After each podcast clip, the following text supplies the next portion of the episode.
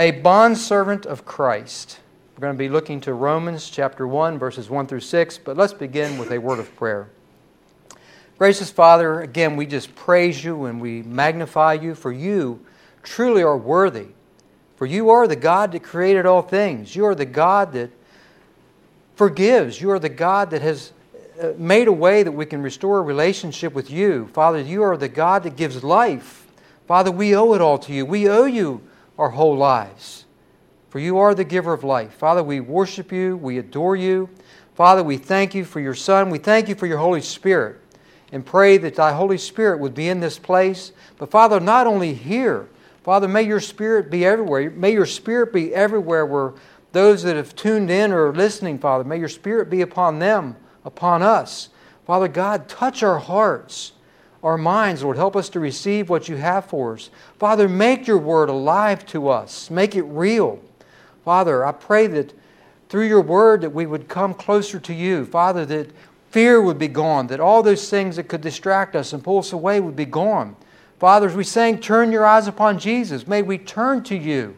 Father, may we look to your Son and, and not be given to fear. May we not sink as Peter did when he walked out on that water, but Father, may we keep our eyes focused on you, Father, each and every day. Father, may just pray that you would guide us and direct us. Bless us with your presence. In Jesus' holy name, amen. So hear the word of the Lord.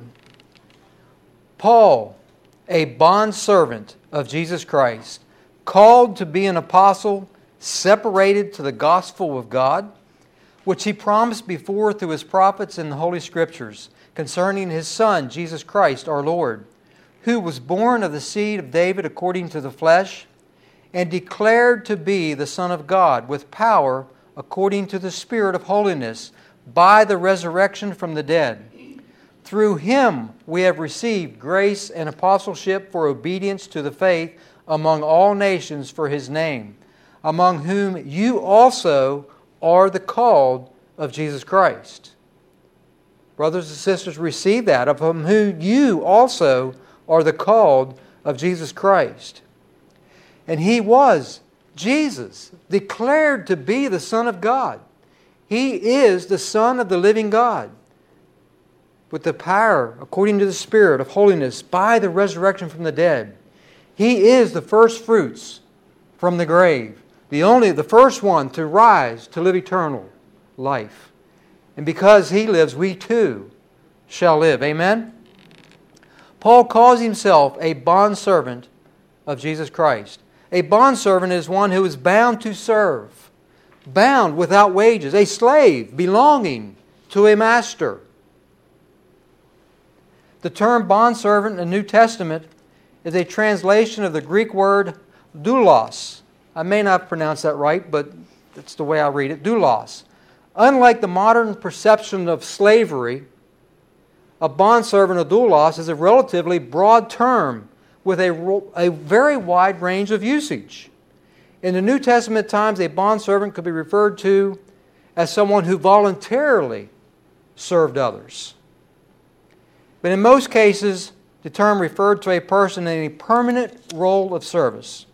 A bondservant was considered the property of a Roman citizen holding no rights to leave his place of service. He couldn't just up and leave, he was bound there. Some historians estimate that in the first century, as many as one third of the Roman population lived as bondservants. The New Testament also notes that Jews also owned bondservants or slaves. Bondservants, slaves were very much of the part of the culture in Jesus' day. It was not an uncommon thing. Jesus included them and his characters in his own parables. In Matthew 25, 14 and 15, it says, For the kingdom of heaven is like a man traveling to a far country who called his own servants, could be slaves, servants, and delivered to them his goods, or delivered his goods to them. And to one he gave five talents, to another two, and to another one, to each according to his own ability, and immediately he went on a journey. Jesus taught that the greatest was the servant of all. In Mark 9:35, and he sat down called the twelve and said to them, If any desires to be first, he shall be last, and shall be last of all and servant of all. If you desire to be first, desire to be great, you shall be servant of all. In many New Testament books, the word bondservant was used in reference to a person's commitment to Jesus Christ. Most of Paul's letters began by referring to himself as either a servant or a bondservant of Christ Jesus. James and Jude, half brothers of Jesus, both referred to themselves as Christ's bondservants. The Apostle Peter called himself a servant and apostle. But I know, friends, that it may be hard for us to understand this concept of bondservant or servanthood or being a slave because I don't know about you, but I was born free, right? I was born free. I was born in the home, the land of the free and the home of the brave, right? We were born free, so it's hard for us to understand this concept of bondservant. Professor Willem William, I'm not able to talk here this morning, William Barclay reminds us about the real meaning of Paul's analogy. He says, when we think of a servant, in our sense of the word, we may think of a man who gives a certain agreed part of his time to his master and who receives a certain agreed wage for doing so. Within that agreed time, he is at the disposal and in the command of his master. But when that time ends, he is free to do exactly as he likes. But in Paul's time, the status of a slave was quite different. Quite literally, he had no time which belonged to himself. He had no moment when he was free. Every single moment of his time belonged to his master. He was absolutely, exclusively the possession of his master. And there was not one single moment of his life where he could do as he liked to do. In Paul's time, a slave could never do what he liked. It was impossible for him to serve two masters because he was the exclusive possession of one master.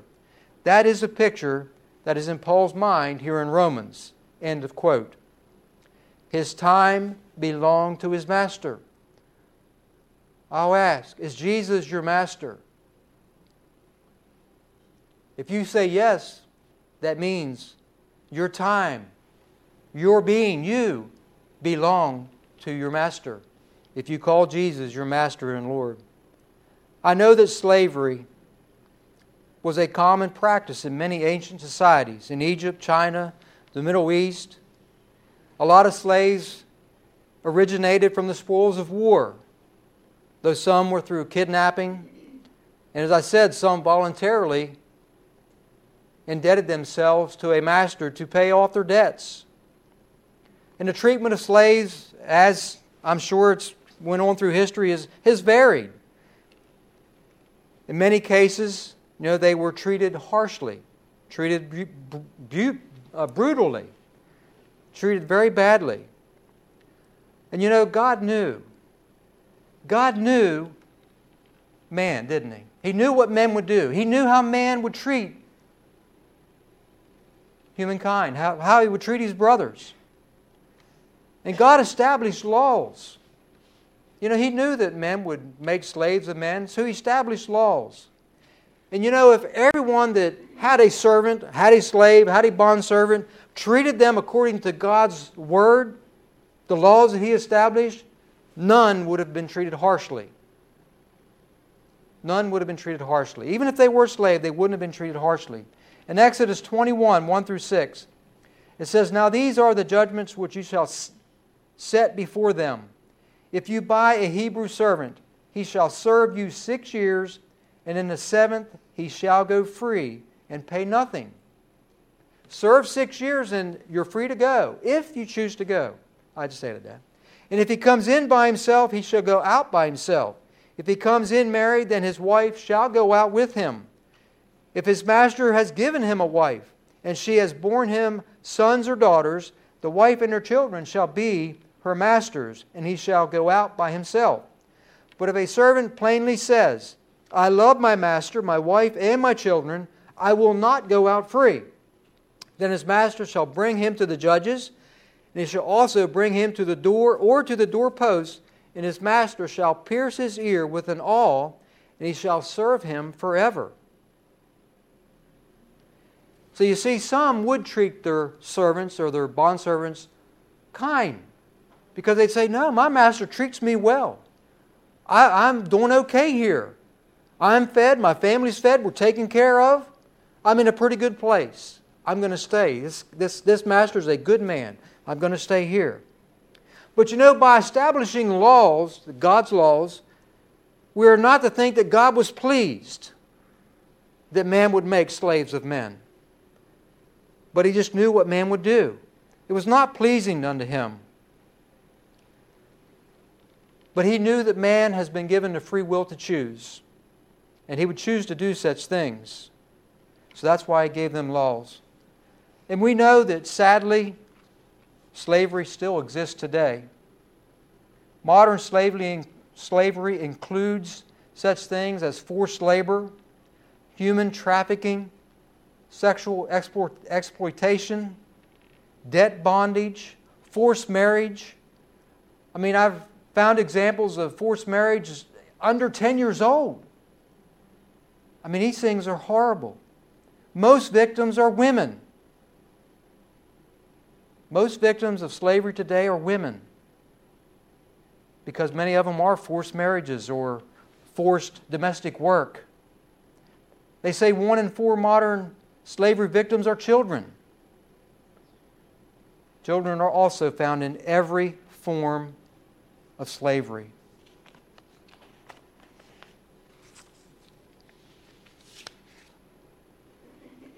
Most people today, when we think of slavery, we have a very negative thought. Think very negatively of it because of the harsh treatment that many receive in slavery in modern day, in the modern day. Though in ancient Israel, the institution of slavery served as a form of protection for many, as I already said, about the debt. Many would find themselves in such severe debt that they would be even facing starvation. So rather than starve, the poor could sell themselves to their debtor. Rather than die, I'll become your slave. I'm not saying, I mean, it had its place. It had its place. At least their life could be preserved. If they was a Hebrew, hey, six years, I get things together, I can go free, right? But they could find them place, themselves in a place where they could not afford to pay their debt. So at least they were taken care of. I know it sounds like I'm saying not all slavery is bad, but it had its place in that day. And the law was there to protect them from harsh treatment. The main point of Paul's statement, I believe, though, was this to impress upon the readers of this letter, which is us today, as well as the Romans that it was written to them, that he fully grasped his indebtedness to Christ. That's what I'm talking about this debt thing. See, people would get so in debt they could not pay it. My friends, he understood that he was so in debt that he could not pay it. It says in Ephesians 3 8, To me, who am less than the least of all the saints, this grace was given to me that I should preach among the Gentiles the unsearchable riches of Christ. Paul understood that he owed that debt. He could not pay it. He could not repair. He could not repay the damage that he has done. Paul would drag the Christians off, throw them into prison. He would stand there. We know that he stood there while Stephen was being martyred. They laid his clothes at his feet. There is no way Paul is going to repay the damage that he did to the church. He knew that. He understood his indebtedness. My friends, do we understand our indebtedness? Only Christ, the sinless one, can pay that debt for the murderer. Only Christ, the sinless one, can pay that debt for the adulterer. Only Christ, the sinless one, can pay that debt for the idolater. Only Christ, the sinless one, can pay that debt for that liar, that cheater, that stealer, just whatever sin you want to put in there. Fill in the blank. Only Christ, the sinless one, can pay my sin debt. Do I understand my sin debt? Do I understand? Do we understand? Paul was willing to say that my life is no longer my own. I have to make myself a bondservant of Christ. I will give up my rights. He's saying, I am a slave for Christ for the rest of my life. Is what Paul was doing. That's what he's understood.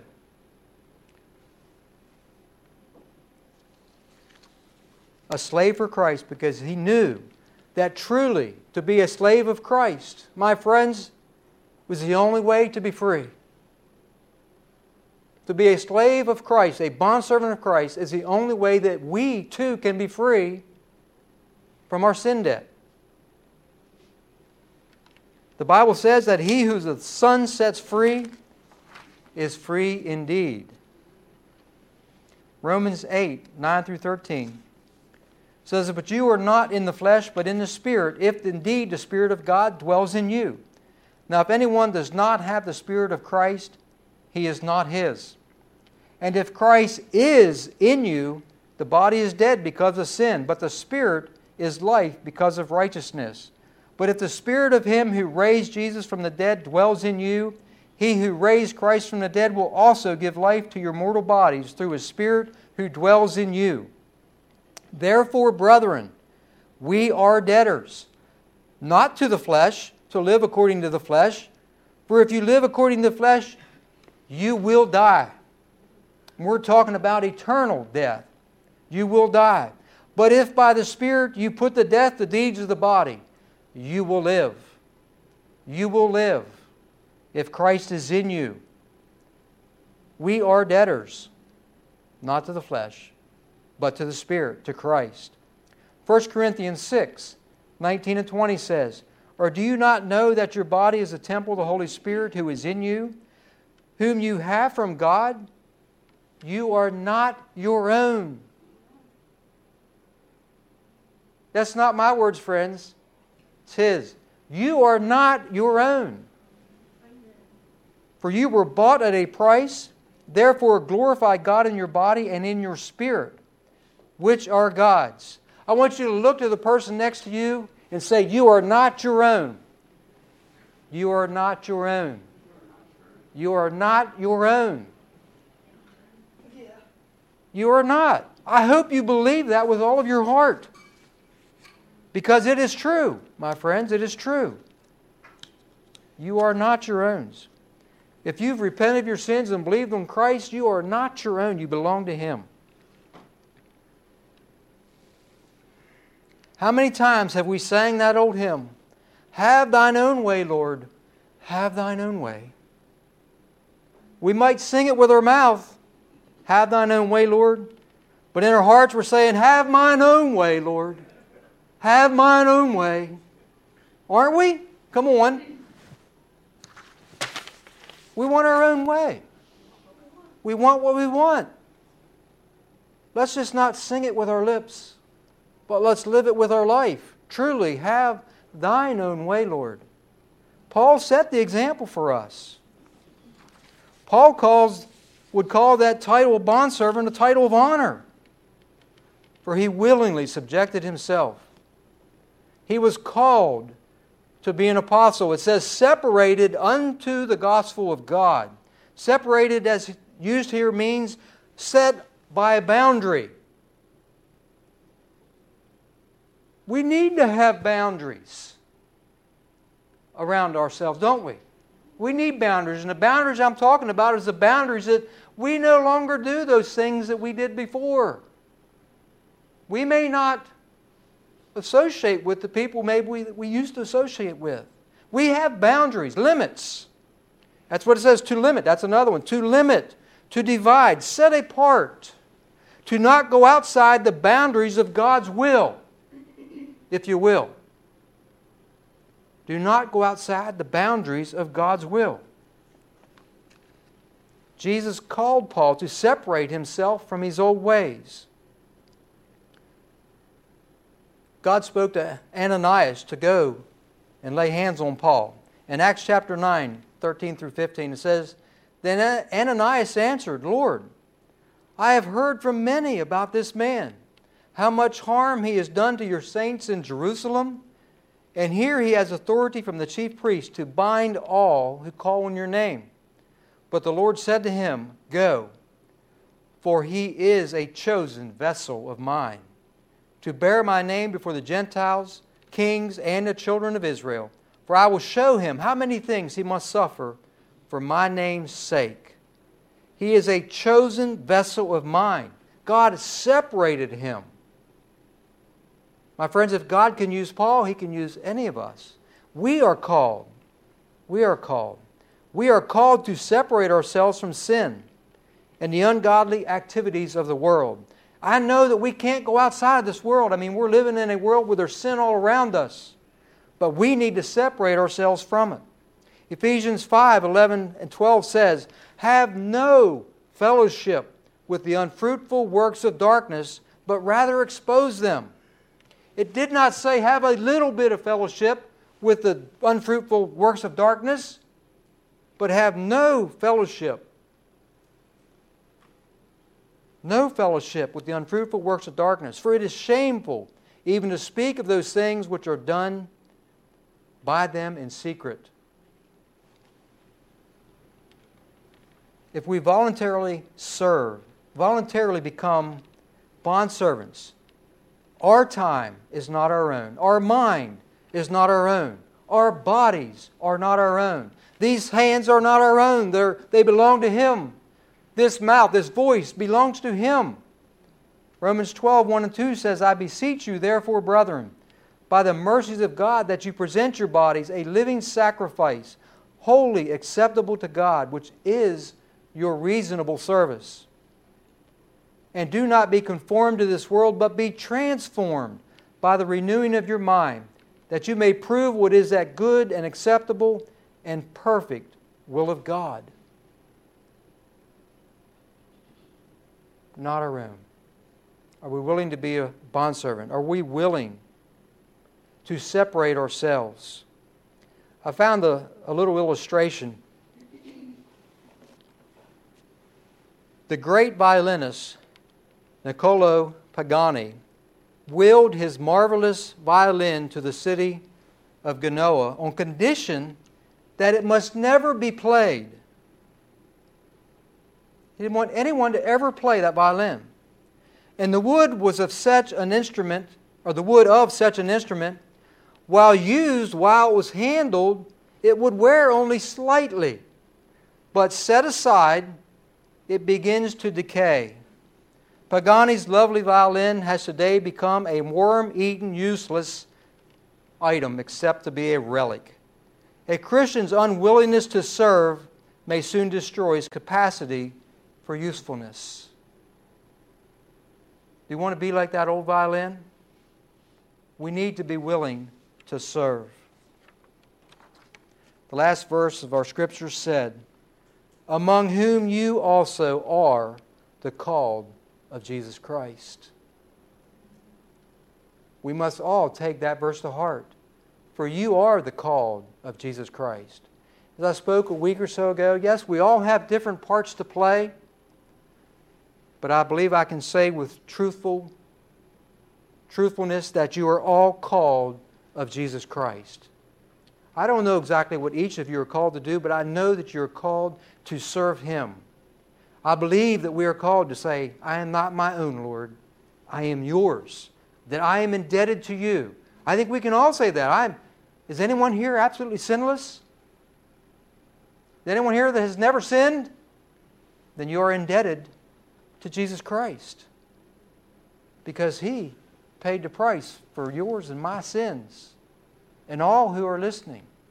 He paid the debt for all, all who would receive all had received that amazing gift of God's love.